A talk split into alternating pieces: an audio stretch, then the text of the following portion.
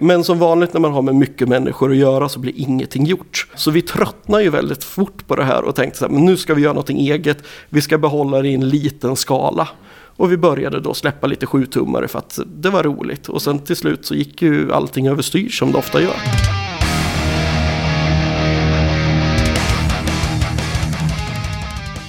Då tycker jag att det är hög tid att bryta traditionerna och slänga in ett litet måndagsavsnitt så här mitt i säsongen. Varmt välkommen till avsnitt 77 av Rockpodden.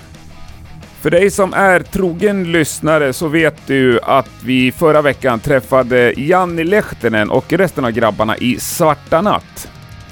När jag höll på och eh, arbetade med det avsnittet så stämde jag träff med Kai Sivevik som är deras eh, skivbolagsdirektör. Tanken var då att vi skulle snacka några minuter om just Svarta Natt, men eh, Kai visade sig vara en på tok för intressant människa för att det skulle vara möjligt.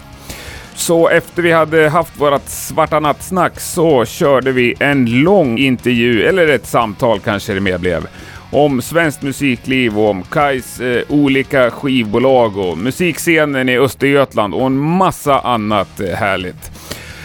Jag har ju träffat ganska många människor ur Sveriges musikliv de senaste åren, men jag måste säga att jag tror inte jag har träffat någon som har den extrema passionen för svensk musik och svenska band som Kai har. Det här är avsnitt 77 av Rockpodden. Kai Sivevik är dagens gäst. Jag heter Henke Branneryd och jag önskar dig en mycket, mycket god lyssning. Kai Sivevik. Tackar, tackar. Det räckte ju inte för mig att bara prata lite Svarta Natt med dig. Nej, Nej, du är ju en ofantligt spännande person. ja, vad roligt att höra. Ja, både i svenskt musikliv och framförallt, vi sitter ju i Norrköping idag, i, i den här Norrköpings, Linköpings scenen. Ja, Östergötland är helt fantastiskt. Det är ju helt otroligt vad det har blommat upp ja. sista åren. Under senare år. Ja, och det är ju spännande. Jag, jag kommer ju inte själv härifrån heller, så att jag har ju också ett utifrån perspektiv på Ja. det. Som jag tror inte många människor som bor här har. För att många, det, det är ju som vanligt med att man är så konservativ mot sina bostadsplatser. Så att här finns ju någonting som är helt unikt för tillfället.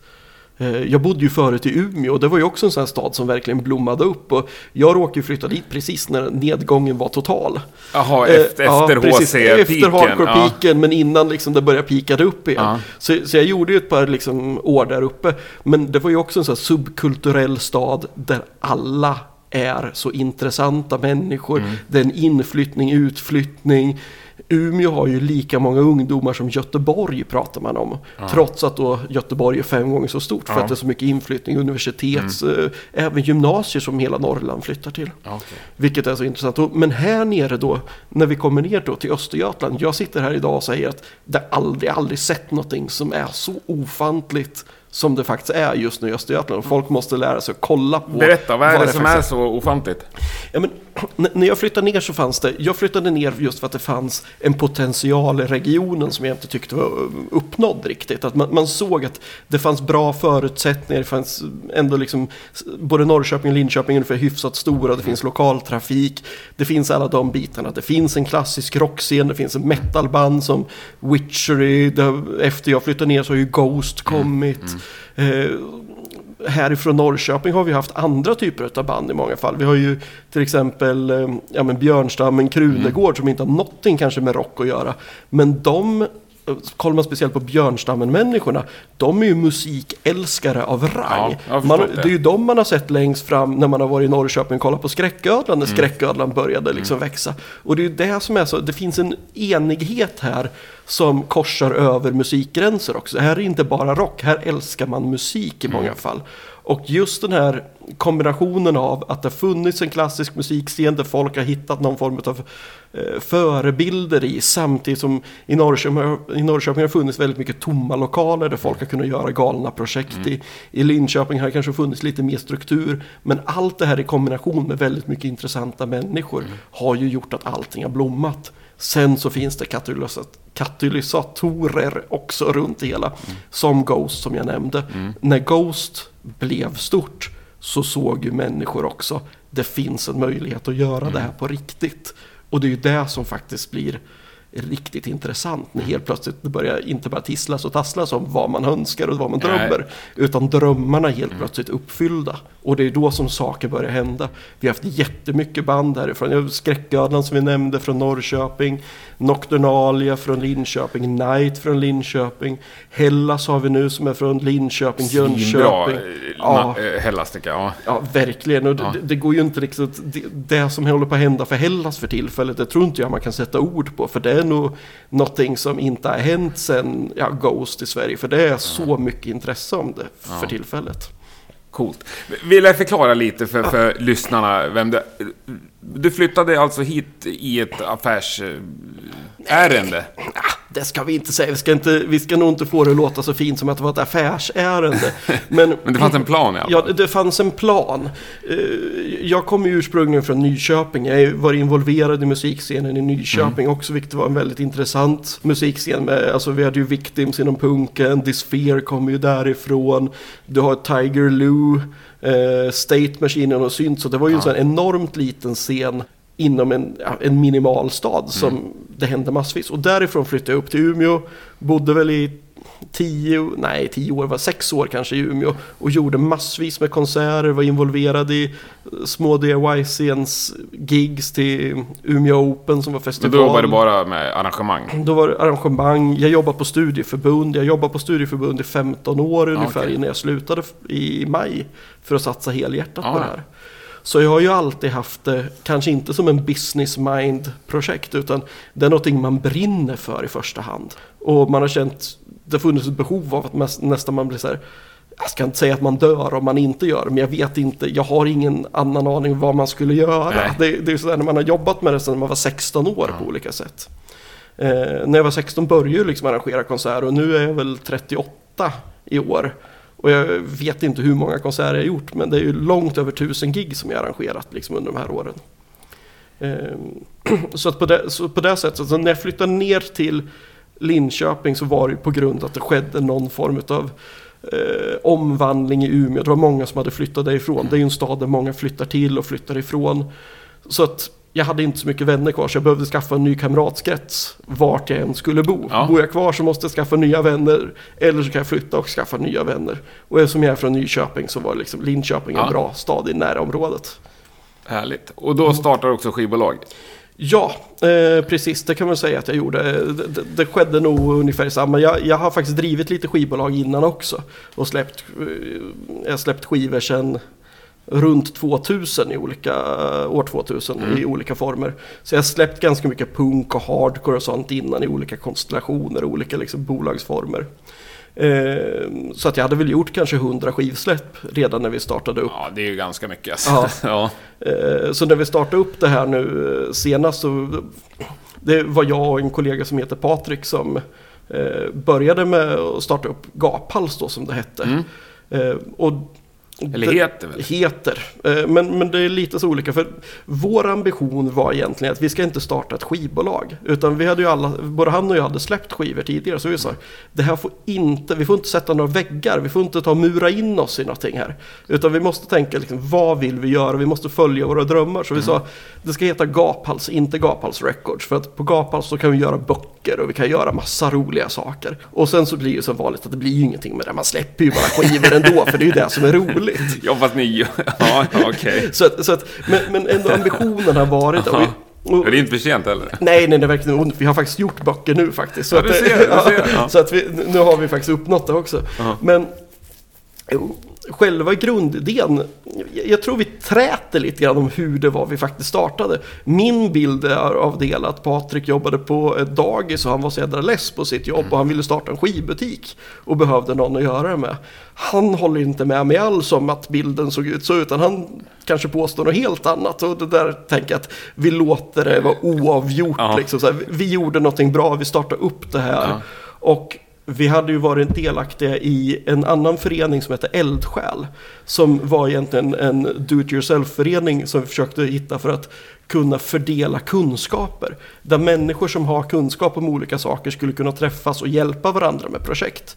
Okej. Men som vanligt när man har med mycket människor att göra så blir ingenting gjort. Så vi tröttnar ju väldigt fort på det här och tänkte så här, men nu ska vi göra någonting eget. Vi ska behålla det i en liten skala. Och vi började då släppa lite sjutummare för att det var roligt. Och sen till slut så gick ju allting överstyr som det ofta gör. Ja, för nu är det ju en hel säga, koncern nästan. Ja, precis. Vi, nu driver vi ju egentligen mellan tre och fem skivbolag beroende på hur man ser på det. Plus att vi arrangerar konserter i Östergötland. Ja, ja för det är Lovely Records, Lovely Records, Design ja, och... Gaphals, Sist, eh, Daughters and... Daughters and Sons Sons, ja. och ett punkbolag som heter Religious Vomit. Eh, så att... eh, Och sen Design har ju också flera olika underbolag va? Precis, Design har tre olika underbolag för att liksom fokusera i hela. För att strula till det Ja. lite. Ja. Och, och, och det här är ju som allt, nu, nu kanske det blir liksom mycket hoppande i det här ja, samtalet. men det är härligt. Ja. Ja. Men vi, när vi började leta distribution i Tyskland Mm. så vi hade ju svårt att få tag på. Vi hade en selektiv distribution på vissa titlar i Tyskland som vi fick till ganska fort. Men då fick man ju hela tiden sitta med distributören, presentera en titel, liksom förklara vad det var. Det tog ganska mycket tid Ja. samtidigt som vi kände att vi vill ha all distribution. Alla våra skivor vill vi ha distribuerade. Och då hade vi ju bara Gaphals. Och då var det någon av de tyska distributörerna som, ja men du vet som vanligt på så här skön tysk eh, engelsk brytning. Klämmer ur sig, yeah, you know.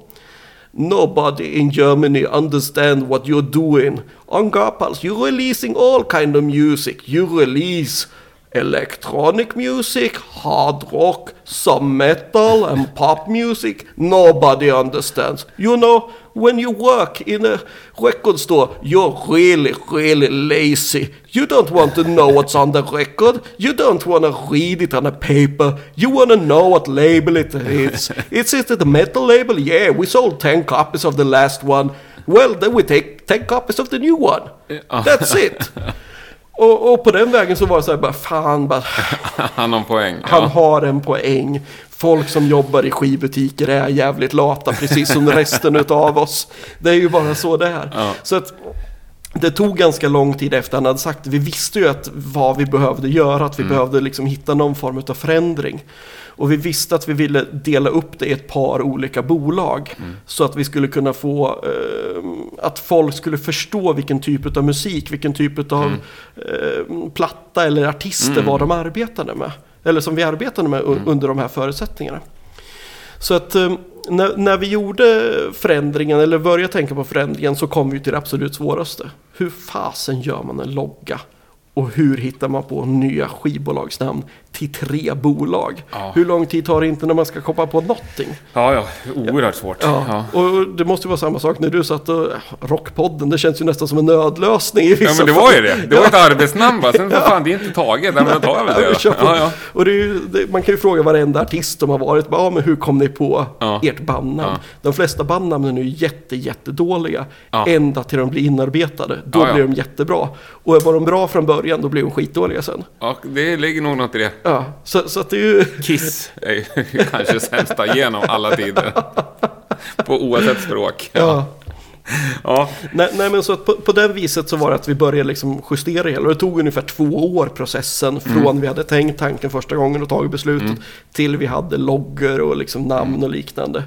Och det var ju också en form av, vi arbetade ganska mycket med en illustratör i Mjölby som heter Mattias Frisk. ja, Ja, han är jag bekant med. ja vad roligt. Och Han, Jätteduktig. Ja, helt fantastiskt. Och han har ju en helt annat perspektiv än vad många andra illustratörer som vi arbetar med har. För han har ju någon form av dubbla universitetsexamen på konstvetenskap och liknande.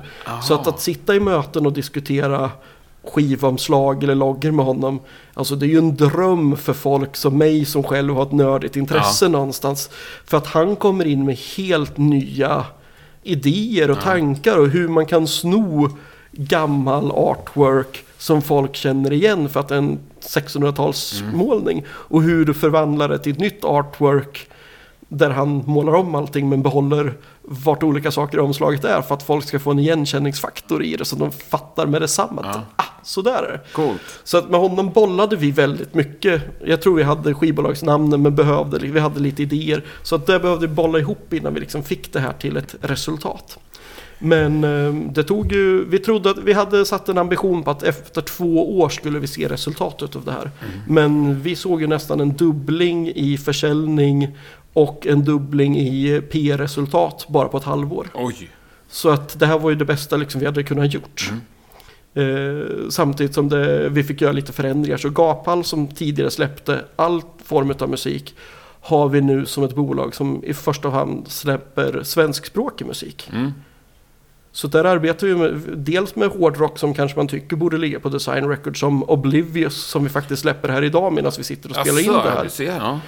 Och eh, Second Sun till exempel, Mhm. eh, om du känner till Mm, dem. mm. Och de ligger där fortfarande, även fast de kanske normalt sett skulle man kunna tänka att det skulle ligga på Design Record. Ja. Men där har vi då att det är olika internationella perspektiv på det. Att Design Record, där arbetar vi framförallt med internationella band. Okej. Där man har världen som Mm. sin marknad. Vilket man kan ha med de här små nördiga banden också. Ja. Men det är fortfarande inte samma möjlighet till försäljningsmängd som med ett engelsktalande Mm. band. Ja, jag fattar. Nästan. Ja, Det har ändå varit lite svårt att dela upp alla band. För vissa hamnar ju i, Ja, vi- vissa i, i jätte- skarven så att säga. ja, ja, ja och, och så kommer det ju alltid vara. Men, Ja. men där blir också det, det blir så värdefullt för oss. För att som ett skivbolag så ställer ju det högre krav på oss Mm. också. Att vi måste fundera igenom vart vill vi att det här bandet ska ta vägen? Mm. Hur vill vi att det ska bli? Vi har ett jättebra exempel i ett band som heter The Damers. Spela Ja. imorgon. Som spelar imorgon. Ett fruktansvärt bra band. Ja, jätte, jättebra. Och, och det där har ju varit liksom så att på ett sätt så skulle man kunna lagt det på Design Record för att det liksom, de har en Mm. klar rockperspektiv. Men samtidigt så finns det så mycket annat i bandet. Och, och om man ska gå in lite grann, jag skulle nästan kunna förklara Vart grann- ligger de nu? För det har inte jag koll på. De ligger på Lovely Record. Lovely, ja. Mm. Och Lovely Record, när vi, när vi delar upp allting så Mm. började man ju också säga, hur ska vi tänka? Alltså vad, vad, är, vad är Mm. Lovely? Och då tänkte vi, vår ambition var ju att starta ett sånt här label som man drömde om när man var ung på 90-talet. Alltså subpop. Jaha. Mm. Klassisk gitarrbaserad musik. Gitarr, alltså de, subpop ger ju ut gitarrmusik utan att det för den delen ens behöver vara gitarrer. Ja, det kanske du har rätt i. Ja. Ja. Och, och, och det, det där är ju liksom vad Merge Record har. Och nu i, i dagsläget så pratar jag väldigt mycket om In the Red Record. Och det finns ganska mycket sådana garage-lablar som håller på med någon form av musik som man kanske på 90-talet hade lika gärna kunnat avskriva som kommersiell musik. Ja. Men samtidigt så hade de ett underground-perspektiv och de hade hjärtat på rätt ställe. Så i Lovely Records är det mycket hjärta, mycket, mycket gitarrer utan att det behöver vara gitarrer. Ja. Och att man kollar på liksom den alternativa rockscenen. Design Record, som vi har då uppdelat i tre bolag, det är ju, går ju allting från någon form av 60-70-tals retro-revival och psykmusik till någon form av kanske lite mer lättlyssnad musik i mitten på den fyrkantloggan som finns. Och sen så har vi det mer extrema å andra sidan liksom på, på, på en trekanten som existerar. Och, och, och där i ligger ju Design Record är ju världens lökigaste namn. Alltså det finns ju inte ett sämre skivbolagsnamn enligt mitt tycke för tillfället. Och det, det fanns ju en jätte, jättebra idé med det här och och det var ju just att arbeta med logotyper. Att vi inte skulle behöva sätta något mer på skivan än en logotyp och de tre olika logotyperna. Ja, och det är en cirkel, en trekant och en Och- fyrkant. Ja, Ja. Och, och de, är ju, de ska ju funka som ett bomärke. Ja. Och ett bomärke eller liksom ett, tecken, liksom, det är ju design record. Och vi var så bara, men alltså vi kan ju inte sätta en fyrkant som webbadress. www.fyrkant.se Alltså det, det funkar inte. Så någonstans börjar bara, ah men design record, det blir bra, det verkar inte vara taget. Det där funkar. Och sen efteråt när man bara ser det gång på gång i media och press. Jag, bara, jag gråter mig nästan till sömns liksom, vissa kvällar över att hur det kan vara så jävla dåligt namnet. Men en vacker dag ska folk förstå vår konstnärliga ambition med det här ja, projektet. det är ju det är ambitiöst Ja, alltså. det, det är det. Och, och jag tror, ser vi det här tio år framåt i framtiden, Ja. och det var det jag tänkte också redan från början, Ja. att det här kommer ta fem, sex, sju, åtta år innan det kommer dit. Då kommer folk att fatta. Ja, ser man fyrkanten Ja, yes. Oh, det är det här typen, det jag. här ska jag köpa. det här är en kvalitetsstämpel. Ja, jättekul. Mm. Rockpodden görs i samarbete med Tilt Recordings i Strömstad. Det är en magnifik nybyggd studio med fantastiska lokaler och eh, ruskigt schysst utrustning. Just nu så har vi en tävling ihop med Tilt där vi söker efter ett riktigt bra band som ska få åka till Tilt och spela in en vinylsingel. Den kommer sedan att tryckas upp i 250x med fyrfärgsomslag och det är Tilt som står för alla fioler. Så in och anmäl dig och ditt band innan 11 mars så kanske det är just ni som får åka till Tilt och spela in. Lycka till! Men hur många artister jobbar ni med så att säga? Eller för ni är fortfarande, ni är flera, det är inte bara du? Nej, vi, vi, vi är tre stycken. Det är jag och sen två Patrik. eh, För att hålla det lätt. Ja. Ehm, Så, så att vi är tre personer som arbetar med det. Och det är jättesvårt att säga hur mycket band man arbetar med. För att det är olika ambitionsnivå ofta på banden. Alltså, eftersom vi kommer från någon form av punkbakgrund som ganska många andra som är engagerade hårt i scenerna. Så punkbanden har ju inte någon ambition ofta. Det är ju liksom, fan vad coolt, vi släpper en sjua. Och så släpper man en sjua med det. Och sen så går det inte att göra så mycket mer Ja, rent PR-mässigt i många. Utan, ja, liksom ja, precis. att- det finns, finns en liten. Så det, så att det finns ju många band som vi kanske inte arbetar så aktivt med. Mm. Men vi brukar prata om att mellan 50 och 70 band arbetar vi ju med. Det är Eh, skapligt mycket Ja, det, alltså. det är skapligt mycket. Men jag skulle inte se, säga att det är samma kanske stora mängd som det kanske låter som. Utan vi har ju några projekt som tar mer tid och vi lägger mer ambition på. Och det, det är ju också en diskussion man måste ha med artisterna också om hur man ska arbeta med det. Sen försöker vi värdesätta allt för vi släpper ju ingenting som vi tycker är dåligt. Nej. Alltså det är ju det som är grunden ändå. Det är ju liksom någon form av intresse. Sen så kan jag ju säga att det är ju inte allt vi släpper som är, ligger närmast mitt hjärta.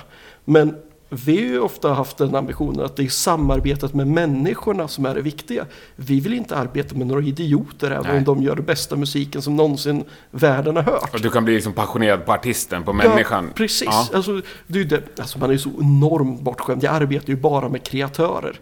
Alltså, jag, kan ju inte, jag har ju inga vänner utanför musikscenen längre. För att de är ju tråkiga. Det är ju tråkiga, gråa människor. Alltså, det, nu, nu låter det ju väldigt grovt. Nej, här, nej, men- det tycker jag.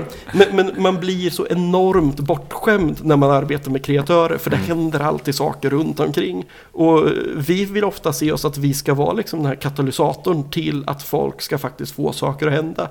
Vi ska kunna ge dem de här insticken som gör att de kan möjliggöra sina drömmar och ta det ett steg till. Och det är nog det som jag tycker är roligast att se. Fan vad fint det låter. Ja, Ja.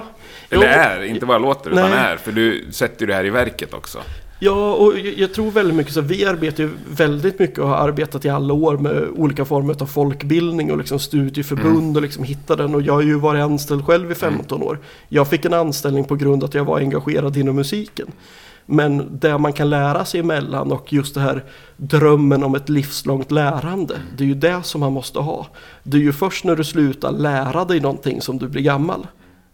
Innan det, så länge du lär dig saker, då är det ju lugnt. Då är du ung fortfarande. Det är, det är underbart. Härligt, det ska jag Ja. ta till mig. Ja. Nej, jag fick faktiskt tipset bara här om, för en månad sedan att man ska sätta upp ett mål inför varje vecka. Det här ska jag lära mig nästa vecka. Ja. Ja, det, jag tror det är jätte, jättebra. Ja, det är svinkul. Jag försöker. Ja. Men den här ex- ändå enorma mängden artister, även om jag förstår att alla Mm. inte är på samma nivå. För det är ju ganska, ni har ju ganska många ändå stora, som jag tänker tar jättemycket tid. Damers till exempel, de, de är det Mm. ju mycket kring. Och sen har ni ju MCC, Magna Carta Kartell. Som imorgon kväll gör sin första spelning på nio år. Ja, Det flyger in folk från hela världen till det här gigget faktiskt ja, jag tror att man får komma dit i tid va, om man Ja. ska komma in. Det tror jag också. Men de, de tänker jag, skulle du kunna ha som heltidsjobb att jobba med? Eh, Det skulle jag säkert kunna ha också. Men, men där har vi, vi har ju försökt väldigt mycket att kolla på det. Att i, I vårt fall, många pratar just om det här med att man kanske inte ska prata om skivbolag längre nu. Att det är liksom musikbolag är mer namnet och man pratar om det här 360-kontrakt där liksom bolagen gör allt. Vi försöker istället tänka på det som att ju fler samarbeten ju bättre. Ju mer- Utveckla. Ja, men vi, vi sitter inte och håller på med bokningar. Nej. Vi sitter inte och arbetar med andra saker. Och det är ju många som sitter runt bolagen och arbetar med de bitarna också. Så vi försöker ju mer arbeta med fysisk försäljning, digital försäljning, PR-insatser som är direkt knutna till album, artist, streaming, försäljning. Och försöker fokusera ner på det så mycket som möjligt. Och sen finns det hur mycket saker som helst som vi, försöker, som vi skulle kunna göra också för artisterna. Men där vi också försöker säga till artisterna att det här måste ni hitta en annan part som samverkar med er. För att det är då ni kommer att nå bäst. Vi kanske skulle kunna göra det här. Men gör vi det så kommer vi göra halvhjärtat. Och Jag förstår, bättre att hitta någon. Ja. Ja.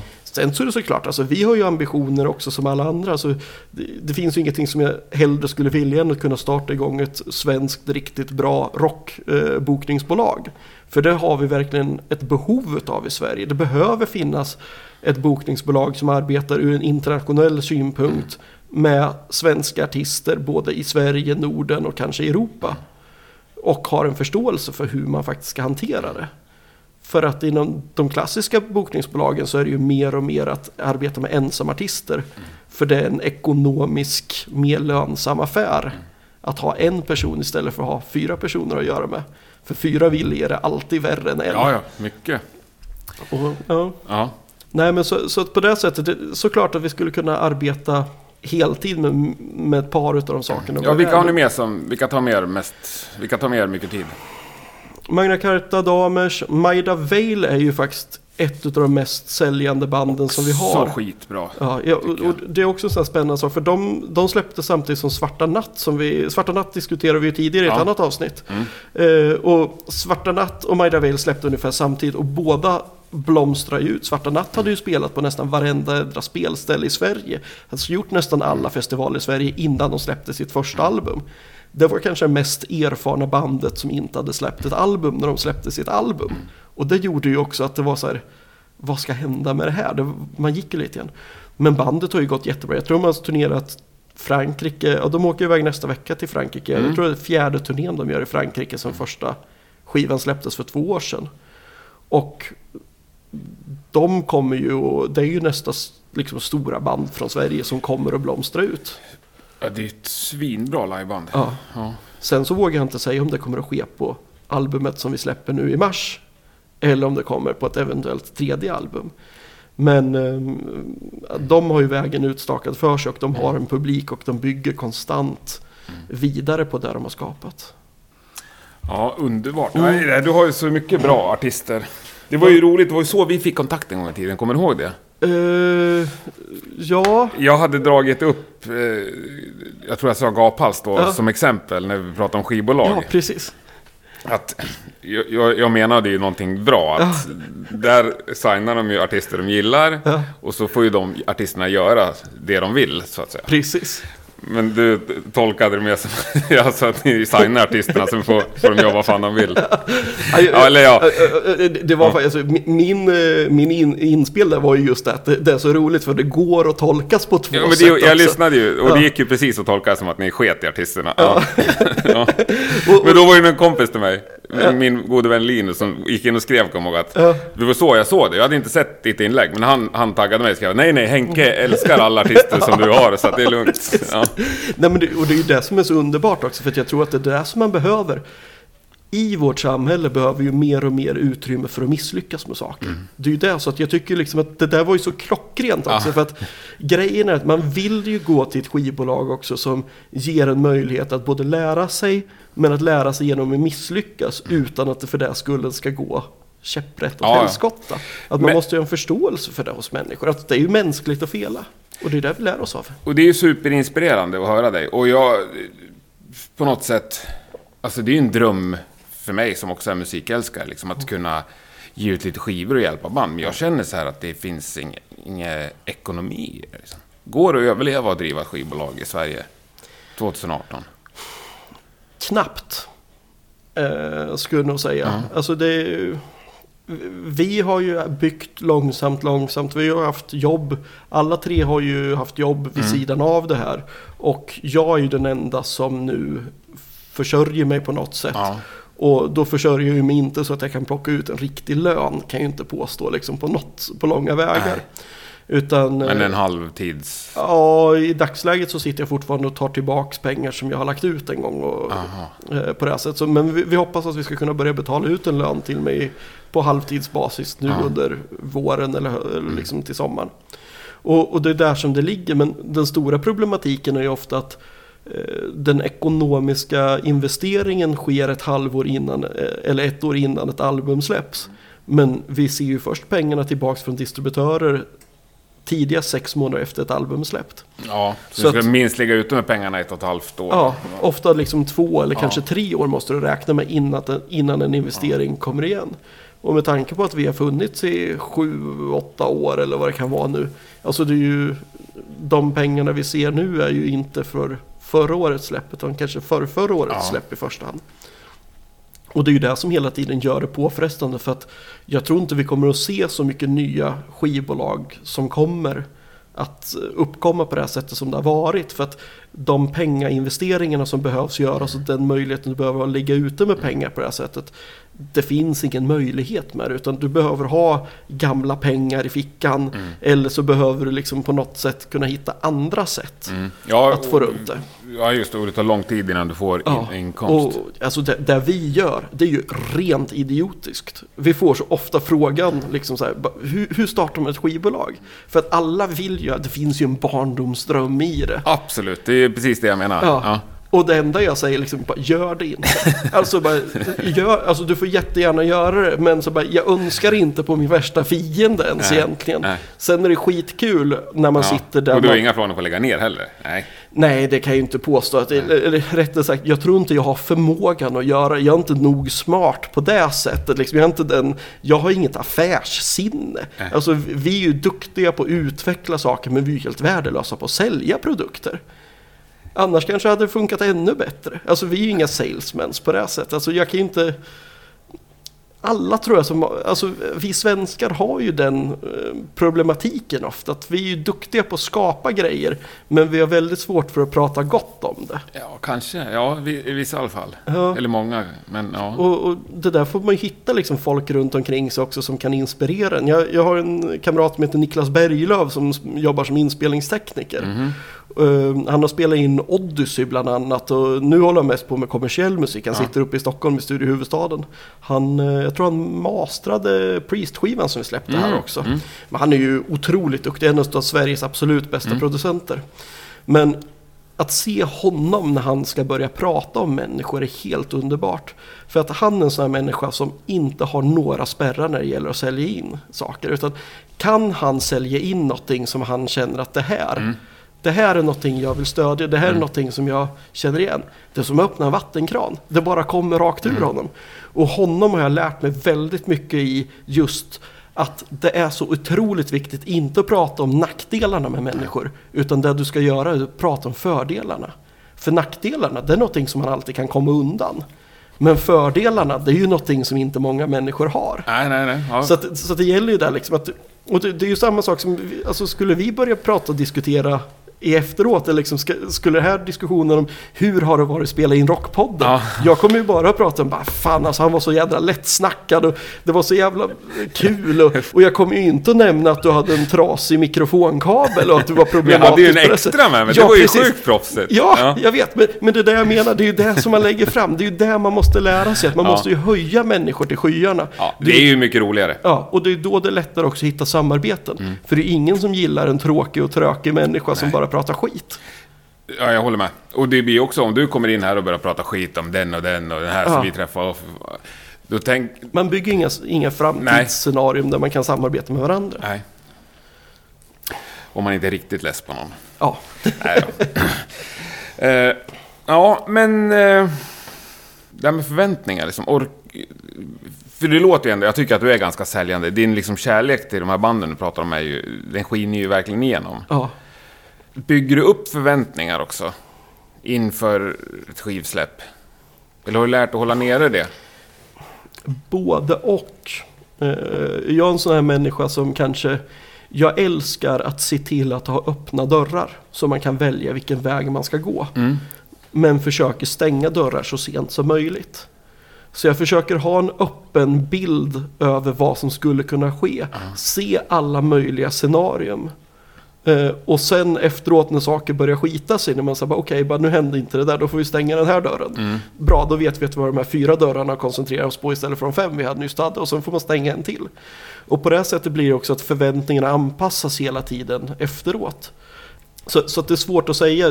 Damer som vi nu har be- bemött, eller nämnt många gånger.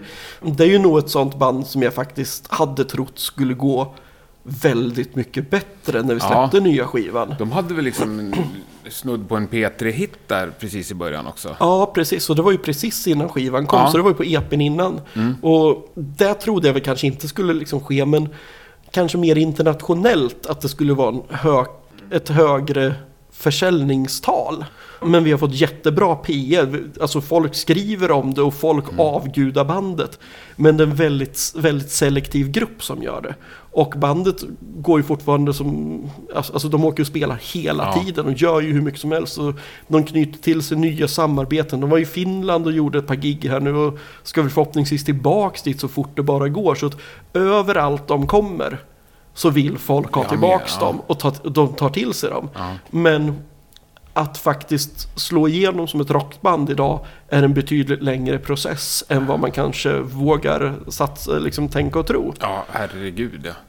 Och, och det är väl lite grann där som jag kan känna att det, det är ju ett sånt band där man kanske har blivit jag ska inte säga besviken, men för att det har gått jätte, jätte, jättebra. Mm. Och det har fått väldigt goda liksom, vitsord och eh, det har ändå haft en bra försäljning. Men Du man kanske trodde hade ändå velat- på en explosion så att säga. Ja, kanske. Man hade ju hoppats på dubbelt Ja. så mycket kanske. Eh, Men jag tror att det liksom... Det är där man måste se långsiktigt också. Att om nu folk har börjat snacka på den här plattan. Då är det ju nästa skiva som det kommer att ske på. Ja, eller näst, nästa. Ja. Jag, jag tycker Hellacopters, de tar jätteofta upp som exempel. Liksom. Ja. Det är tio plattor och tio år, liksom. Eller ännu mer. Och Mm. bara nöta, nöta, nöta. Oh ja.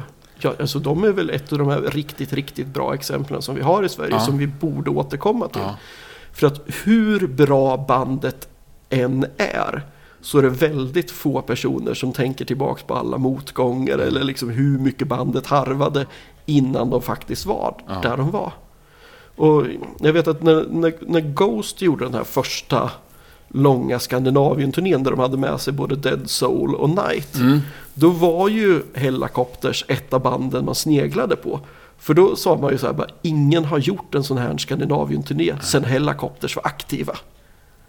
Om man gör det här, då är man ändå ett stort band. Alltså det, det, det är en viss form av penisförlängare på något sätt. Liksom att det, Ja, ja, ja, jag fattar. Man har ändå gjort. ja, man har gjort Ja. Mm. det, man visar att man kan det. Att det finns publik i hela Skandinavien. Att det finns uppe i norr och i söder.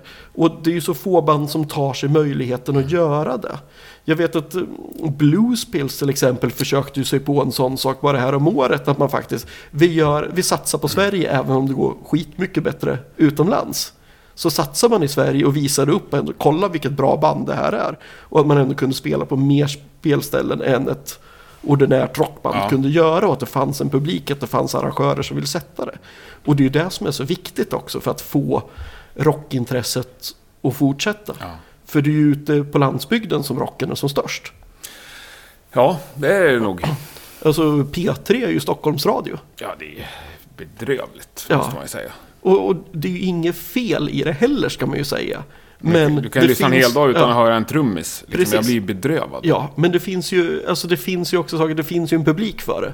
Men, Ja, men det bara gör för att det det. finns en publik för det betyder ju inte att det inte finns en annan publik. Nej. Och det är väl det här också vi ser ett, hur samhället är, är segregerat idag också mellan landsbygd och storstäder. Och jag tror att det, för att återkoppla till det här till Östergötlandsregionen, det är ju där vi ser här lite grann att Östergötland är ju nog mycket landsbygd för att rocken fortfarande ska leva. Samtidigt som det är nog mycket storstad för att det ska funka för att Stockholm och kunna komma ner på Ja. Where's the Music.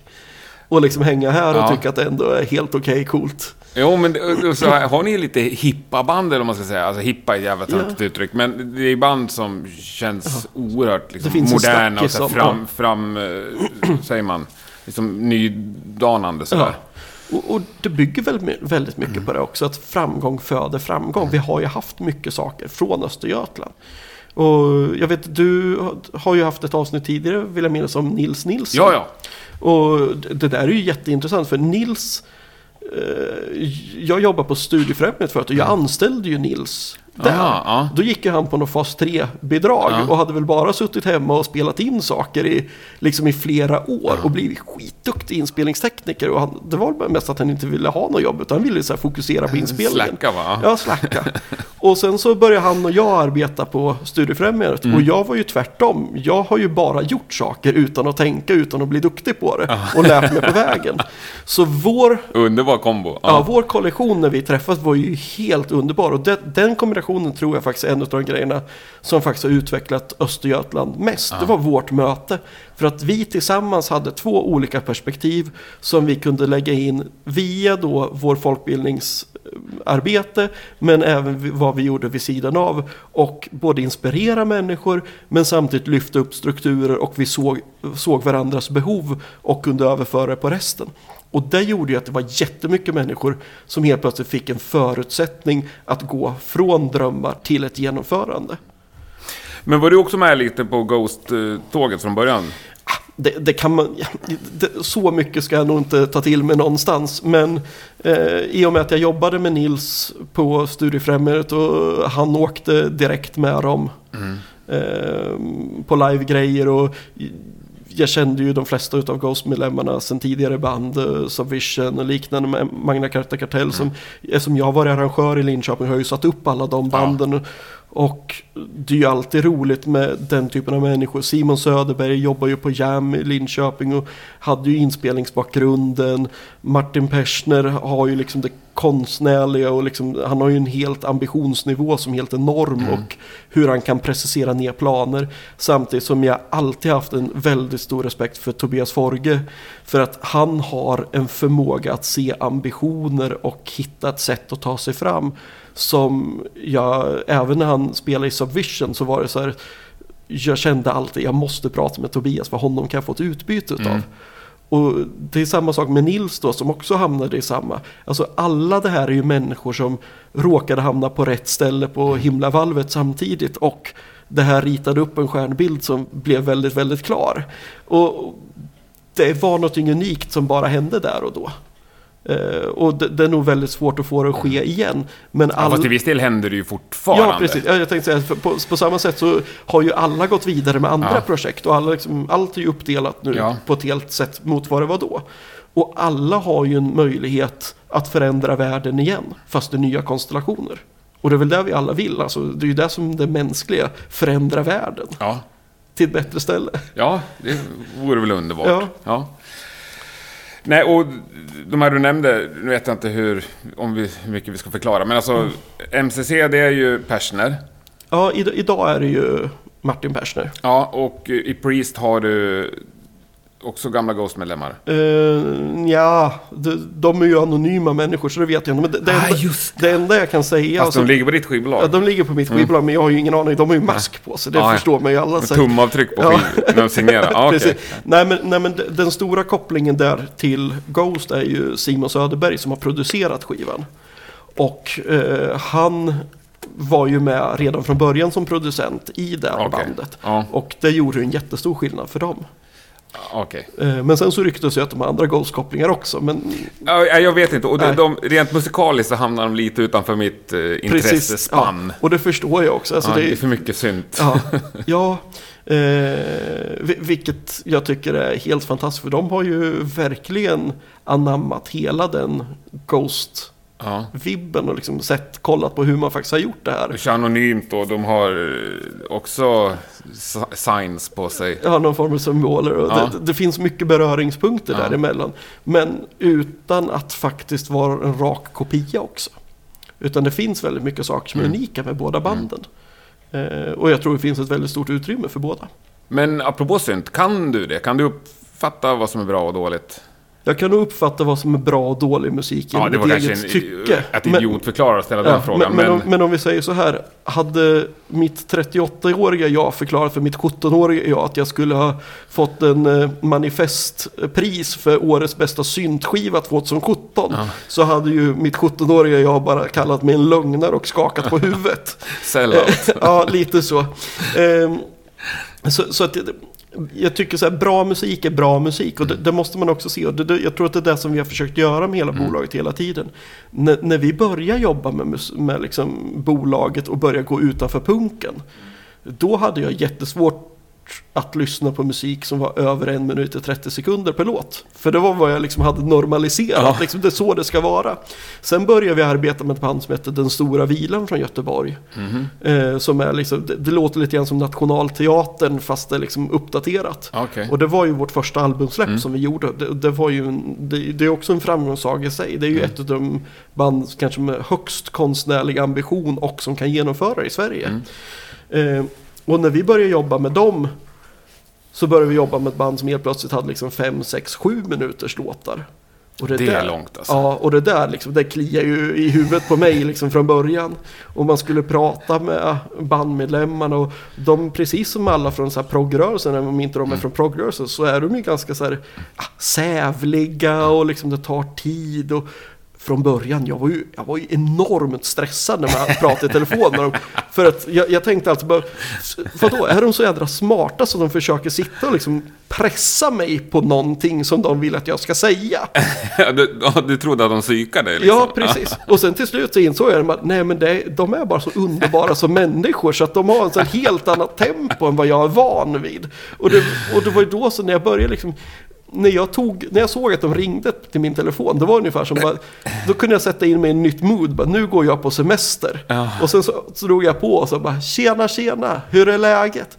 Och då så bara drog jag ner och man kände att hjärttakten gick ner och man sa, nu Ja. kan jag bara foka på det här samtalet. Och gör jag inte det, då kommer jag bli galen i huvudet.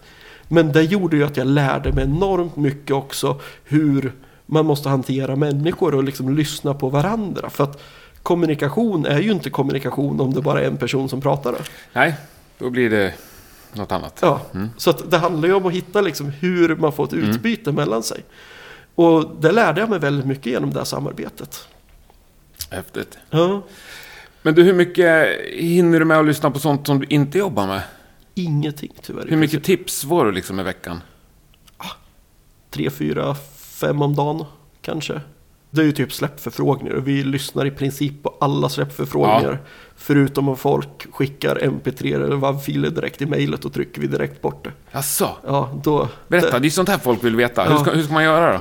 nej, skicka en länk till Soundcloud eller någonting. Men just att skicka så här tunga filer. Alltså vi, vi har ju en mejlkorg som bara klarar 15 gigabyte. Ja. Om alla skulle skicka WAV-filer eller mp3, den skulle ju vara uppäten Ja, direkt. WAV-filer är ju, Ja. det är ju Så- våghalsigt att ja, skicka. Så, så där är liksom... Där Men inte ens en mp3-fil alltså? Nej, inte ens en mp3-fil. Nej. Skicka på Soundcloud eller liksom skicka en WeTransfer eller en nedladdning Mm. eller liksom Dropbox-länk eller någonting. Hur ska man mer göra för att fånga intresset? Att förklara vad man faktiskt vill. För att det är ju det som är den stora frågan för oss som skivbolag. Alltså Mm. vi, vi, bra musik säljer ju inte sig själv. Så Nej. funkar det ju inte nu för tiden. Utan du måste ju ha en ambition, en tanke, ett mål. Om vi skickar över tre låtar, är det de här tre låtarna vi vill släppa eller är det ett album vi vill Mm. släppa? Och när har vi tänkt att det här ska kanske komma ut Mm. överhuvudtaget? Och vad kommer vi som band att göra då? Vilka andra samarbeten har vi redan idag? Men vill du alltid i första mejlet så att säga? Ja, så mycket som möjligt. Ja. Det är det som vi tar fasta på liksom, när vi lyssnar på musiken. Och Men jag tänker att då blir det liksom fem sidor långt här. Nej, Skicka med alltså- en affärsplan liksom. Nej, men det, det finns inga musiker som kan göra affärsplaner på fem sidor. men man, man får ofta liksom så här fyra, fem punkter och det, utav det kan man ju utläsa ganska mycket. Ja. Nej, men, men, men hjälp här då, småbanden. Vad, Ja. vad ska vi skriva? Nej, men det, det handlar ju just om så här, vad har man för ambition? Och sätta en rimlig ambition. För att om vi får en orimlig ambition, då känner vi också det här kommer inte vi kunna tillföra nog. Vi vill bli som Foo Fighters. Ja, okej, ja, men skriv till Sony istället, eller Ja. Universal, för det är de som kommer att kunna hjälpa er dit. Vi kan hjälpa er de första stegen. Om ni säger så, vi vill släppa två album och de två albumen vill vi gå från att inte ha spelat alls till kunna spela i Europa. Vi vill spela på medelstora klubbar, kanske kunna få en publikkapacitet på 100-300 personer över hela Europa. Vi vill få press i de här länderna. Vi vill kunna göra musikvideos. Vi har en ambition om att turnera mycket mellan två till fyra månader om året uppdelat på liksom olika perioder. Då har vi information där vi kan ta till oss och tänka hmm, hur skulle vi kunna göra det här? Hur kan vi vara behjälpliga? Vad behöver ni? Okej, ni har inget bokningsbolag. Vad kommer ni behöva för att få ett bokningsbolag? Då behöver ni PR i de här territoriumen. Det vet vi kommer kosta så här mycket. Vi behöver kanske släppa en fysisk skiva. Ni behöver distribution i de här territoriumen. Och, och på det här sättet kan man då bygga själv en plan ganska fort och se om det är rimligt att vi ska kunna tillföra den kompetens och struktur de behöver. Vi är ju i, i principen bara ett logistikföretag. Vi ska få någons musik tillgängligt till den som vill lyssna på det sättet som den som vill lyssna brukar lyssna. Lyssnar du på CD-skiva på rockmusik, då vill du ha en CD-skiva. Ja. Lyssnar du på digitalt, då vill du kunna ha det tillgängligt på Spotify. Lyssnar du på vinyl, då vill du ha det på LP. Men viss typ av musik behöver du kanske inte ha en CD på. För att det, liksom, det finns ingen CD-publik. Viss typ av musik behöver du bara släppa digitalt. Och viss typ måste du ha alla olika format på. Men du är ju helt beroende på vad du som band både har för ambition, vilka målgrupper du vill nå, vilka olika territorium. För det är ju väldigt stor skillnad på hur mycket fysiska skivor. Alla i Sverige säger ju liksom, vadå, släpper ni CDs fortfarande? Ja, vi säljer mer CDs än vi säljer vinyl. CD-försäljningen i Sverige är tio gånger så stor i Sverige som vinylförsäljningen idag. Även, den det? ja, även fast man pratar om att liksom det Ja. är stor. Vi ser ju bara att CD går uppåt för oss. Och, vi ser, och det, det har ju bara blivit mer och mer som det Ja, har för, för mig är det ett fullständigt under. Ja. Jag har inte Och- ens tänkt tanken på att köpa en CD-skiva liksom. Nej, och, men, och det ska man ju liksom... Det måste man ju både respektera att man inte vill, men samtidigt att det finns andra som vill. Mm. Ja, ja, bo- självklart. Både i Och Sverige du, du, och det är väl i jättebra Tyskland. för dig. Jo, och för bandet ja. såklart. Ja. Det är det. Och jag tror att det, där som vi börjar märka uppgången av CDs, det var ju framförallt i, om, om man kollar på subgenrer, Mm. alltså typ stoner rock och liknande. Det, var ju, det är ju, och även extrem metal, det är ju sådana genrer där folk gärna vill stödja banden. Men eftersom portot Ja. på vinylen har blivit så stor, så vill man ju stödja så många band som möjligt. Så då köper du hellre en CD från flera band. Så kan ju folk sitta och direkt beställa från USA direkt från Ja, oss. Ja, ja. Och på det sättet liksom så får man in lite CD-beställningar för att det är billigare för alla och så får liksom det sitta någon fet amerikan där borta och känna att bara, fan vad gött, bara, nu har jag stött det här svenska extrembandet som spelar med en eh, ja, sån här diskpedal som alla Ja. andra gör. Och, ja, du, du hänger med. HM2. Ja, Ja. precis. Ja, Ja, och, ja, så, att, så att på det sättet liksom måste man liksom konkretisera ner väldigt Mm. mycket. Och sen så kommer ju alltid därefter att bli ett samtal runt det hela. Hur, hur Det faktiskt får man det bli? om, om vi snackar om klassiskt rockband, liksom, Mm. trummor, bas, gitarr. Signar du någonsin ett sånt utan att ha sett dem live? Absolut. Du gör det? Ja. Förklara dig, tänkte jag säga. Nej, men... eh, för det har jag svårt att... Om, om jag Mm. nu skulle utleva min pojkdröm och starta ett skivbolag så skulle jag aldrig göra det. Mm. Nej, nej, nej, och jag förstår det och du har rätt. Det är Ja. jag som har fel. Okej. Men, men, men det finns inte alltid de förutsättningarna heller att kolla på ett band Nej. live på det sätt som man skulle behöva. Ganska nyligen så har vi börjat arbeta med en Göteborgsartist som heter Henning. Mm. Eh, som låter ungefär som eh, mycket Mark Knopfler kan vi säga och liksom Dire Straits fast på om. svenska. Ja, Det är någon som har snackat om honom förut. Ja. Ja, mycket möjligt. Och han, vi släppte hans album nu och det kom i slutet av januari och hans releasefest var även hans första live-gig. Coolt. Eh, Men, men samtidigt så hade ju han så mycket live, han har spelat massvis artister innan. Vilket betyder att vi vet ju att han har någon form av rutin i Ja. ryggen också. Alltså, jag är ju mer o... Alltså live kan du bli duktig på. Men då är han en solartist? Ja, fast han spelar ju med band. Ja, men jag tänker då kan man ju ändå liksom, på ett lättare sätt byta musiker. Och är han duktig och en erkänt liksom, Ja. duktig musiker så kan man nästan förutsätta att han har bra kompmusiker. Ja, men... Men jag tänker just de här fyra grabbarna från Motala liksom. Jo, men de fyra grabbarna från Motala, där måste man också börja...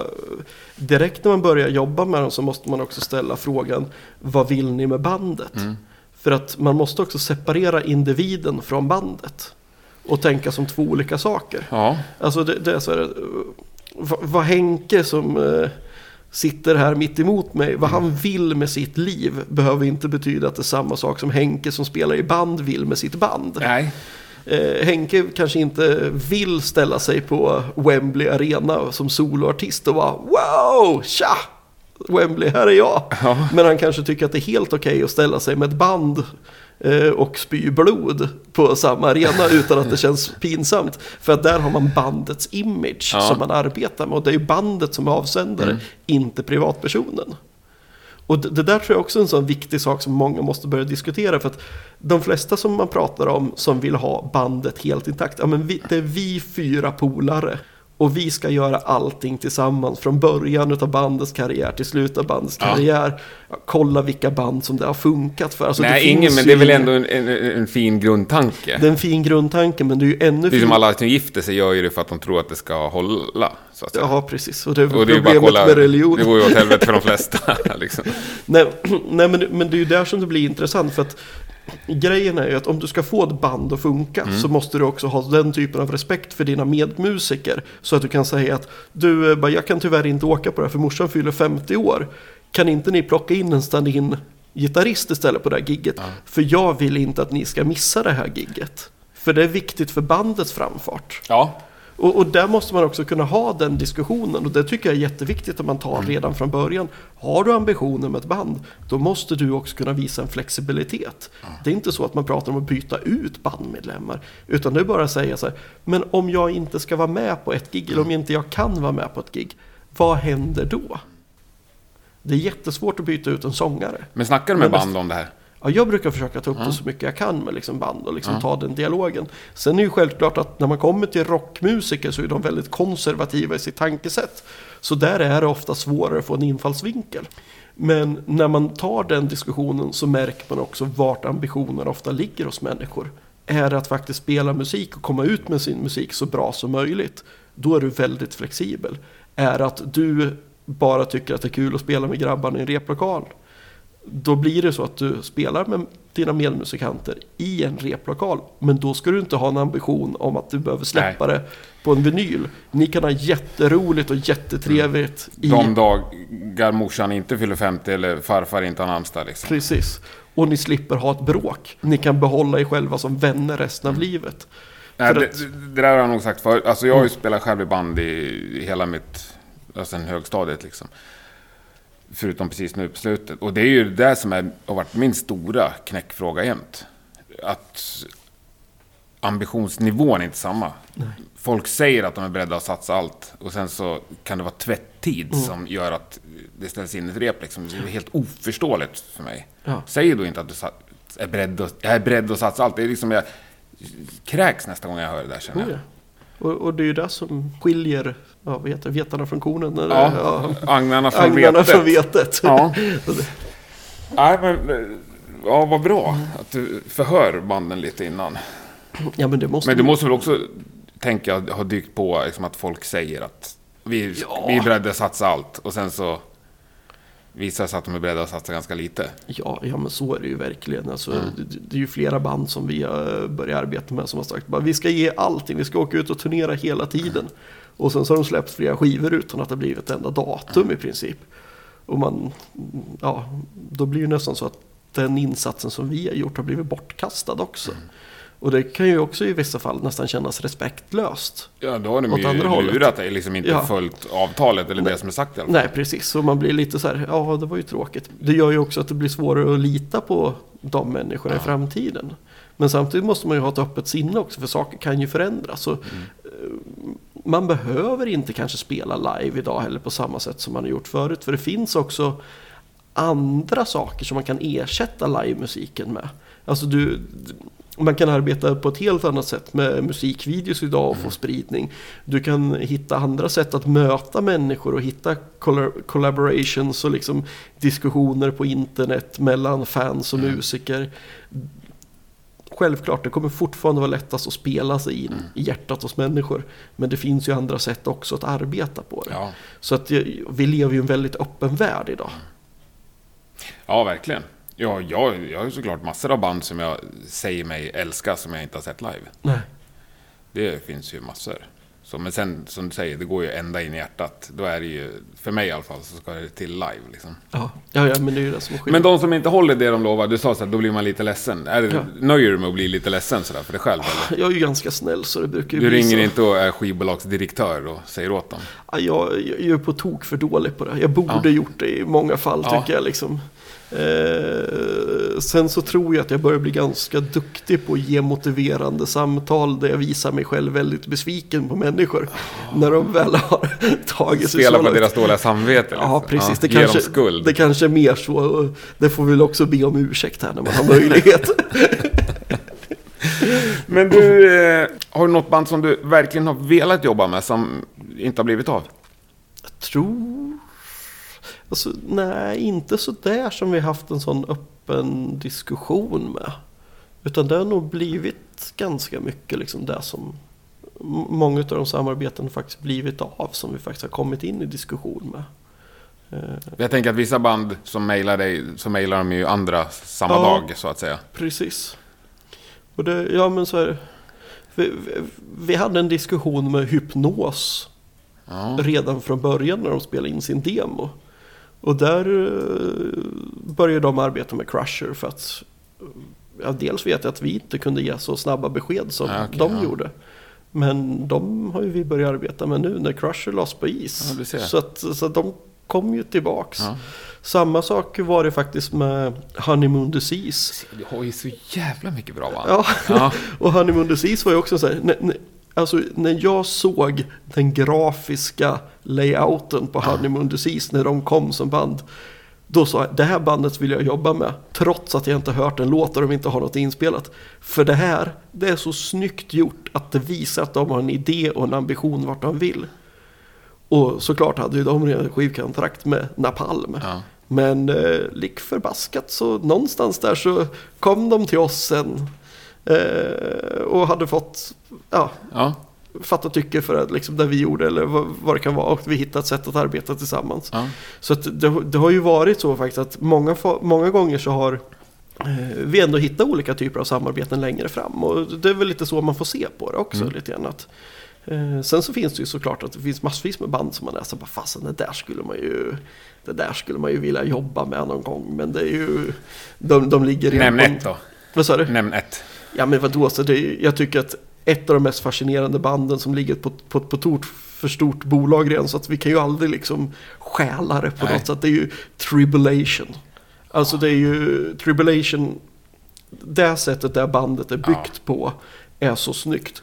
När de arbetar med hela det här androgyna Ja. uttrycket och hur, hur man märker att folk blir förbannade och provocerade. Det är ett band som har lyckats plocka ut, i en värld där vi inte tror att man kan provoce- provocera folk längre, har de lyckats hitta den här stickan och liksom bara sticker in Ja, den det- rakt i kinden på människor. Och människor blir rent provocerade Mm. över hur Tribulation är, hur de ser ut, hur musiken låter.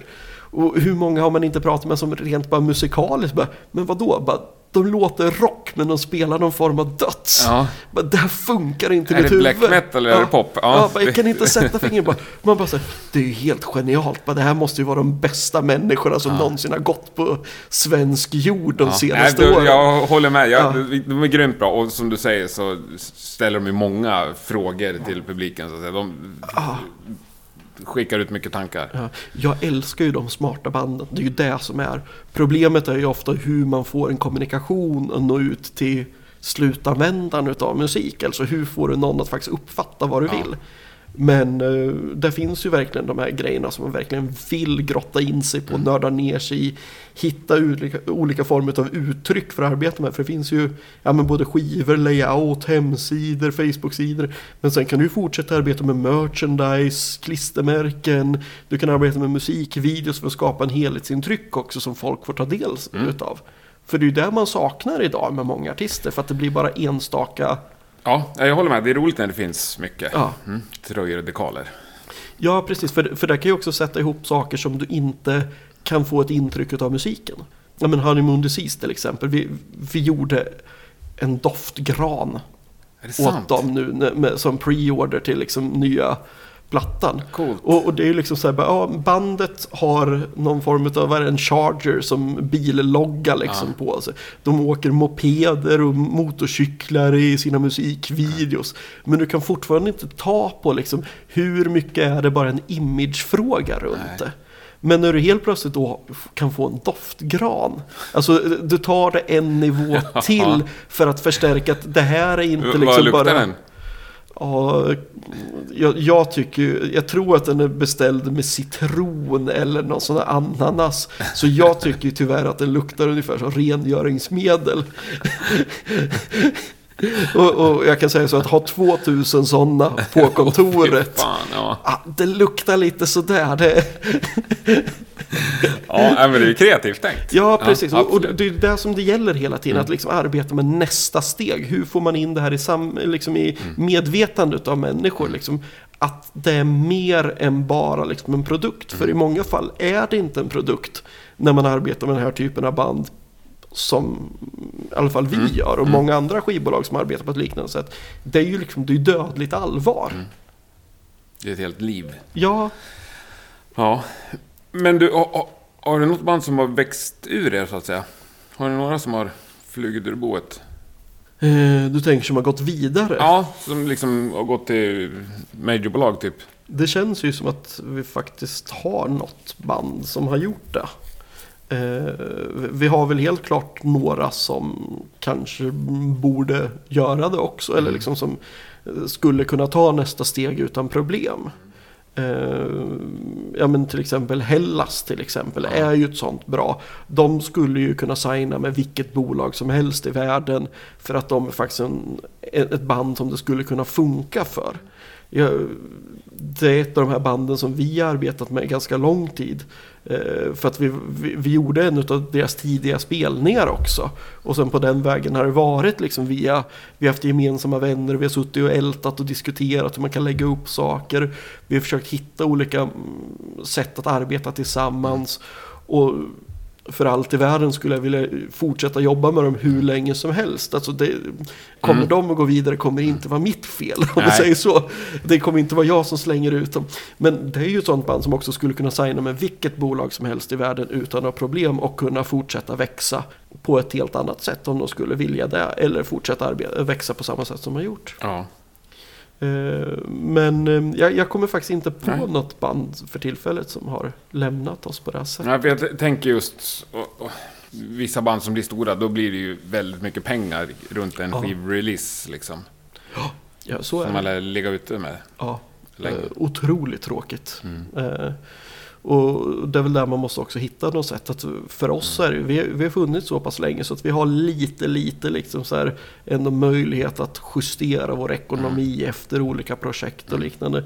Men det är ju det som vi också hela tiden säger till människor som vi arbetar med. Att vi är inte ett stort bolag. Det som är vårt problem. Vi kan ha precis, vi har samma kreativitet om inte ännu mer kreativitet än många andra. Vi har en bra tankegång, vi vet hur vi ska planera upp en release. Problemet för oss ligger ofta i att vi kan inte lägga ut hur mycket pengar som helst på någonting. Nej. För att vi har inte en kassa där vi kan satsa på, på det sätt som vi skulle vilja. Samtidigt så tror jag att när, vi, när man kollar på andra bolag så tror jag att vi ändå har en ganska, alltså en, mer än samma ekonomi än vad jag kanske vill erkänna också. Mm. Eh, för att det är så många andra bolag som faktiskt har dragit ner sina investeringar i akter. Samtidigt som vi försöker dra upp dem. Så att jag tror att det är en sån, eh, som vanligt att vissa bolag växer sig starka samtidigt som vissa bolag eh, sparar ihop pengar istället. Och det där gäller ju att hitta någon form av eh, gyllene medelväg där man kan fortsätta att arbeta med så många som möjligt. Ja, det lär vara oerhört svårt. Och... Jag, jag, jag, tror, Framförallt när de, har, men de har så mycket passion och hjärta i det som du uppenbarligen har. Ja. Ja, man vill ju ge max till alla Ja. hela tiden. Och det är ju det som är problemet också. Att är så här, vi har alltid sagt det till alla våra band. att vad ni än gör, säg aldrig nej till något innan ni har pratat med oss. För att vi kan, om, oavsett om ni får ett erbjudande de, runt att göra en musikvideo som är på tok för dyr för Ja. er. Vi kanske kan hitta ett annat perspektiv. Eller vi kanske vet var man söker pengar för något bidrag. Eller vi kanske kan hitta någonting annat. Vi, att vi har en god kommunikation och kan diskutera saker. Det är det som kan ta oss framåt. Och sen kan vi se hur man löser. Men säg snälla inte nej till någonting innan, innan vi har haft dialogen. Nej. Eh, för det är också många som liksom bara, nej men det är för dyrt, bara, det tackar vi nej till. Och man själv har suttit där och slitit sig i håret. Liksom. Bara, Det där hade ju varit en jättebra grej. Bara, Ja. Vi ser ju en annan form Ja, ja. utav, vi har ju ofta den kompetensen.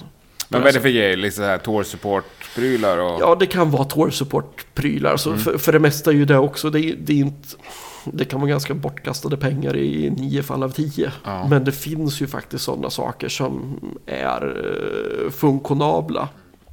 Eh, vi, vi nämnde ju förut den här Ghost-turnén med både Dead Soul och Night. Och, eh, båda de banden fick ju någon sån här tour support fee som kanske man hade önskat var högre. Men i och med att vi alla var från Östergötland och kunde prata ihop oss och kunde hitta olika modeller så fick vi en funktionabel budget för båda banden. Genom att vi kunde dela bilar och hitta olika former utav liksom vart man behövde fixa sovplatser externt eller var man kunde hitta andra. Och på grund av det så gick ju den turnén runt för båda supportakterna. Och hade vi inte haft den förmågan att kommunicera så hade det nog inte gått runt för någon utav dem. Nej. Eh, Så att, så att det, det, det finns väldigt mycket att liksom hämta och liksom hitta runt det hela. Mm. Man är lite kreativ och lite om sig och kring sig. Som... Precis, och, och att man ska se alla delar. Ja. För att det är ju det är lätt att glömma bort det. Som på, den, alltså på, som på vissa turnéer så glömmer man ju lätt bort att räkna med ja, men hur ser ni i bandet på STIM?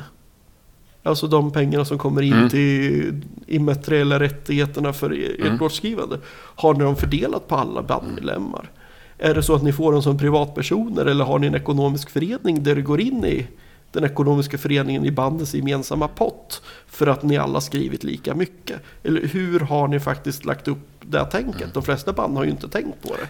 Men är man ute på stora turnéer kan ju det bli ändå en ganska bra summa pengar Absolut. mot vad du i alla fall får som i, Mm. i gage per gig. För det kan ju vara neråt 50 euro som du får för ett, en supportslott. Och det klarar man ju inte ens mat för dagen för ett band. Nej, ju- det finns väl de som åker på noll i princip. Ja, och betala för sig också.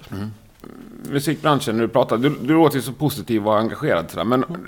vad är din känsla kring liksom, musikbranschen i Sverige idag?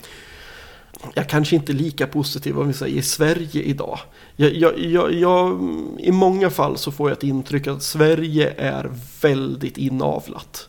Alltså det, det är Stockholm som man pratar om. Det är i Stockholm mycket saker sitter. Man märker att i Stockholm så eh, sker, alltså det är ju mer någon form av bastuklubbsfunktion eh, än, än vad det är faktiskt är att man går på kompetens eller liksom hur bra ett band är. Men det är väl som i alla branscher i många fall. Men jag tror att vi, jag tror att vi har en ganska utbredd eh, vad man ska säga, vänskapskorruption i Sverige som faktiskt existerar som inte är lika Rent stark. generellt i samhället. Ja, rent generellt Ja, i samhället. Och jag tror absolut. den ligger i musikbranschen också. Ja. Men vi upplever ju att vi har mycket lättare internationellt än nationellt. I Sverige tar ju inte någon vårt skivbolag på allvar. Så upplever vi det. Nu har det faktiskt, det sista året har det faktiskt varit mycket, mycket bättre. Men vi har ju haft enormt svårt att liksom få folk i Stockholm att förstå hur mycket skivor som vi faktiskt säljer. Och det är ju tråkigt samtidigt som man då kan sitta och ha väldigt seriösa möten med eh, tyska aktörer eller brittiska aktörer. Eh, franska Och de bolag. ser det som ett stort och- bolag, Ja, ja, ja. Kanske inte ett stort Nej, men bolag ett- men, en, ett men ändå liksom ja. seriöst bolag som har, har en rimlig ambitionsnivå för Mm. att faktiskt vara värda att diskutera saker på ett konkret sätt. Och man säger hur ska vi kunna utveckla er i framtiden? Hur ska vi Mm. arbeta tillsammans för att vi ska kunna få saker att faktiskt ske? För man märker att vi arbetar med några av Sveriges och Nordens absolut intressantaste artister. Mm. Och sen samtidigt kan man inte få till ett möte i Sverige. Ja, och, det och, och, och, det kan ju också bli, men, men nu, nu så upplever jag att ganska mycket börjar förändras i Sverige också, att folk börjar ta oss på mer allvar. Eh, och jag har ju någonstans liksom en tro till att det är att vi liksom är baserade kanske i Linköping. Eh, och det bygger ju mest på att man har lyssnat ganska mycket på göteborgarna. För göteborgarna pratar ju alltid illa om Stockholm. Ja, Och så här, ja men de sitter på 20 meter under, på Folkungagatan och bestämmer allting i Sverige, bla bla bla. Och man bara så här, oh men det kanske inte riktigt är så heller. Det jag försöker ha någon form av nyanserad syn på det hela. Eh, och det, det finns jättemycket bra folk och det är det som jag tycker är så intressant också när vi pratar om, om man går in liksom ännu mer på för att förut så målar man ju alltid upp storbolagen som den stora liksom kostymklädda jätten som Ja, bara var elak och sur. fiende, ja, ja. precis. Men det är ju på storbolagen några av de mest kompetenta människorna sitter som har precis samma attityd som mig till musik. Sen så har ju de en helt annan form av business mind. Men det är ju där man hittar väldigt god kompetens på samma sätt som vi hittar god kompetens inom många independentbolag. Men nu är det ju mer en fråga för många människor om hur vill jag arbeta? Hur vill jag hantera mitt, mitt band eller min, min artistkarriär? Hur ska min kommunikation skötas? För det är ju kommunikationen och samarbetet mellan dig och bolagets person. Den är ju viktigare än vilket bolag du släpper på. Och det är ju många pratar ju skit om storbolag och liksom så här, ah, men du ska inte ligga på ett stort skivbolag. Jag säger istället att det är skitbra att ligga på ett stort skivbolag om du vet vad du gör. Alltså, det är ingen som ska liksom vara skrämd av Universal eller Sony för att de ska vara en stor elak jätte. Så länge du vet vad du har för ambitioner när du går in i ett samarbete med dem så kan du skapa otroligt mycket liksom bra saker. Däremot så liksom är det samma sak, har du en dålig kommunikation från början då ska du ju passa dig för någonting. ja, men det spelar ju ingen roll Nej. vilket bolag du har. Nej. Så att jag- tycker att det är mer personlighetsbundet idag. Och där kan man ju samtidigt vara så att, ja på ett storbolag, där blir ju personalen utbytta betydligt oftare än på ett Ja, litet indiebolag som ägs av de som jobbar. Ja, ja, du är ju ditt bolag Precis, säga, i, i mångt och mycket. så, att det, ja. så att det blir ju en helt annan funktionalitet. Eh, Eh, men, men, men svenska musikbranschen är ju intressant på det här sättet för att det finns ju en utveckling hela tiden. Men jag, jag brukar ofta säga så att vi har ju liksom, vi har ju tummen i röven. För att just sådana här saker som att, ja men i Sverige tror ingen att CDn säljer. Vi trycker inga CDs. Man bara, fast det går att sälja hur mycket CD som helst. Både i Sverige och internationellt. Men uppenbarligen så ser ni inte tillräckligt långt för att förstå hur ni ska arbeta med det. Ni hittar inte rätt marknader. Och det är lite grann det som jag var inne på förut. Vi är ett logistikföretag. Om inte jag förstår vilket media våra lyssnare vill lyssna på. Då är jag körd. Då kommer ju företaget att gå i konkurs. ja, Men om du tar bort ett media för att liksom det är populärt att säga vadå, vem lyssnar på CD längre? Då är det ju inkompetens istället. Så, så är ju min ja, ja inställning det, till det. det Och- låter väl fullständigt Ja. självklart när du säger det så. Ja, och, och, och på det sättet så tror jag att man liksom hela tiden i musikbranschen i Sverige springer på tok för fort. Vi, vi är ju inne i framtiden innan framtiden ens har kommit till Sverige. Det finns ju en anledning till att Spotify börjar funka i Sverige. Det är ju inte på grund av att vi Spotify är härifrån utan det är ju för att det var en trendig grej som man kunde helt plötsligt bara wow. Det här är ju lätt, bara, vi har ju faktiskt bra internetmottagning på våra telefoner. Det är jättesmidigt att ha det i fickan. Sen pratar man med sina tyska kollegor och de bara så skakar på huvudet. Vadå så här, streaming funkar inte i Tyskland ännu för vi är för dåliga internetnät. Det är därför det inte har tagit fart här. Vi kan inte ens kolla på Netflix i förorterna i Berlin. Ja, det där hade inte jag riktigt hört. Nej, Eh, inte jag det heller. där momentet. Nej. Liksom här, och det är såklart att i Tyskland byggs det alltid liksom hela tiden ut nu. Ja. Men de ligger ju efter i infrastrukturer kring internet. Mm. Och det gör ju också att det är vissa saker som också Mm. har hamnat efter. Men därför är ju fortfarande CD-skivan och vinylskivan starka där. Ja, det är ju skitcoolt. Det är ju så självklart Ja. när du säger sådär. Ja. Och, och, och det är ju det hela tiden som man eh, kommer tillbaks till. Mm. Att jag avgör ju min situation efter vem jag är. Om jag heter Kaj Sivervik och sitter i Linköping, då kommer det alltid vara mitt närområde som påverkar mig. Mm. Sitter jag i Stockholm, då hade det varit Stockholm som hade påverkat mig istället för Östergötland. I Mm. Östergötland har jag i alla fall lite landsbygd. Men hade jag suttit i Tyskland hade jag förmodligen haft ett helt annat synsätt. Ja. Men det är det som också gör att det är så viktigt. När jag säger att vi uppmanar alla band att ha så mycket samarbeten som möjligt med andra aktörer. Då är det ju också för att i min funktion som skivbolag får ju jag automatiskt samarbete med ett tyskt bokningsbolag, en eh, fransk PR-agent, jag kanske får ett samarbete med ett förlag i eh, Italien eller Spanien, ett management som sitter i England, ett management i Spanien. Som gör att när jag får informationen från dem om hur de tänker så kan jag också förstå hur deras marknader fungerar. Och då ser jag en helt annan internationell setup. Och då slipper jag fundera på varför Stockholm lyssnar på P3. Ja, Då kan jag istället fundera på ah, varför lyssnar liksom rockpubliken på det här sättet. varför vill de ha vinylsjuor i Colombia? Ja, precis. Ja. Ja, det är underbart. Ja, Shit vad det här var trevligt. ja Ska vi försöka runda av ändå? Ja, det kanske vi ska göra Ja. det. Några, min favorit. Sveriges mest underskattade band. Det där är ju helt omöjligt att Nej, säga. det är det inte. Oh, det, det är det nog faktiskt. Det, ja, om vi säger Sveriges mest underskattade band, då vill jag faktiskt säga, det här låter stört löjligt, men jag säger faktiskt Ghost. Jag tycker det. Det, det är så bra uppbyggt hela bandet i det, Och folk fattar fortfarande inte rakt igenom i Sverige hur magnifikt det är. Folk har förstått att det är stort. Ganska många som börjar fatta det. Jag Ja. förstod det för ett år sedan kan jag säga, så att jag... Ja. Ja. Jo, men, men, men du förstår och du kan ta till dig att det är ett bra band. Men om du, alltså om du börjar kolla och Mm. liksom granska sömmarna, då är det så välbyggt ur många liksom saker. Hur de har fått allting från hur maskerna utvecklas Mm. till hur dräkter hång, hä, hänger ihop med saker. Mm. Hur de gör de här videoklipp som ligger. Alltså det finns en hel, alltså jag, jag, jag blir så fascinerad över det. För att det fak- faktiskt finns en röd tråd rakt igenom det. Jag är helt säker på att det hela bygger på kaos och mycket slump. Och att det är mycket människor som arbetar med Ja, det. äh, spännande svar. Ja, men, men ja. Ja, jag, apropå det där med detaljer. De la ju upp något litet klipp från studion. Ja. Här i... Någon vecka sedan. Nej, nej, nej. Somras typ. Ja, Eller höstas. När de... Det stod ju en dataskärm långt bort liksom. Mm. Där det var den här äh, skorstenen som det kommer vit rök ur. När de har valt ny påve. Den var ju liksom med sig. Det var ju någon Ja. fans. De är ju också fanatiska fans liksom. Ja. Det tyckte jag var snyggt. Ja, men det, det är ju sånt som verkligen, verkligen liksom bygger Ja. på någon form av myt eller Ja, tanke. och för då kom ju det här liksom ja. påvebytet sen någon vecka senare. Liksom. Precis. Ja, det var ju ascoolt. Uh, men vilka kommer gå riktigt bra för 2018? Eh, Maida Vale kommer det gå bra för utav de banden som vi arbetar med, helt klart. Eh, det tror jag faktiskt är det, det starkaste liksom, kortet vi har. Mm. Jag tror också att Svarta Natt kommer att gå helt fantastiskt bra. Att de kommer få en helt annan... Eh, folk kommer att se på det på ett annat sätt Mm. liksom, under våren. Så det, det är väl de två, liksom, det är våra kanske två mest prioriterade releaser här Mm. under våren.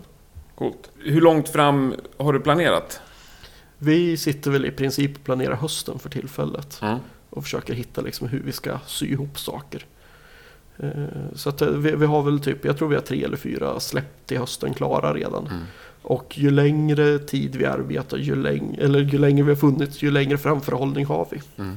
Idag försöker vi ha minst sex månader framförhållning från att en master på ett album och allting är klart till ett släpp. Eh, vilket inte brukar få kreativa artister att tycka att det är jätteroligt. Nej, man vill väl att det ska ske samma dag. Ja, Möjligtvis en vecka efter. ja. Ja. eller helst dagen innan. Ja. ja, det är så med allt. Mm. Ja. Men då ser vi fram emot det. Ja, jättetrevligt att träffas. Du är detsamma och så önskar dig all lycka till. Stort tack. Både med bolaget och alla dina band. Och... Så ses vi väl? Det gör Om vi. inte annat på Damers imorgon. Det gör vi absolut. Ja, härligt. Ha det bra. Nu trycker jag på stopp här. Tack. Hej då. Ja, stort tack Kai. Om det inte framgick under samtalet så kan jag meddela att jag hade ofantligt trevligt den här stunden. Det var helt underbart att få bli inspirerad av dig. Stort tack också till Tilt Recordings för att ni gör Rockpodden möjligt. Och ni som har ett band, glöm inte att gå in på tiltrecordings.com och anmäl er till den förträffliga tävlingen där vi lottar ut inspelning och upptryckning av en vinylsingel. Gör det innan 11 mars, för det är då vi stänger igen det här. Lycka till! Jag tänkte vi skulle avsluta dagens avsnitt med en låt och vilket av alla dessa fantastiska band ska vi välja då? Ja, det hade kunnat blivit vilket som helst, men jag valde en personlig favorit, The Damers med Cut Me Down. Ha det alldeles fantastiskt så hörs vi igen på torsdag som vanligt. Tack och hej!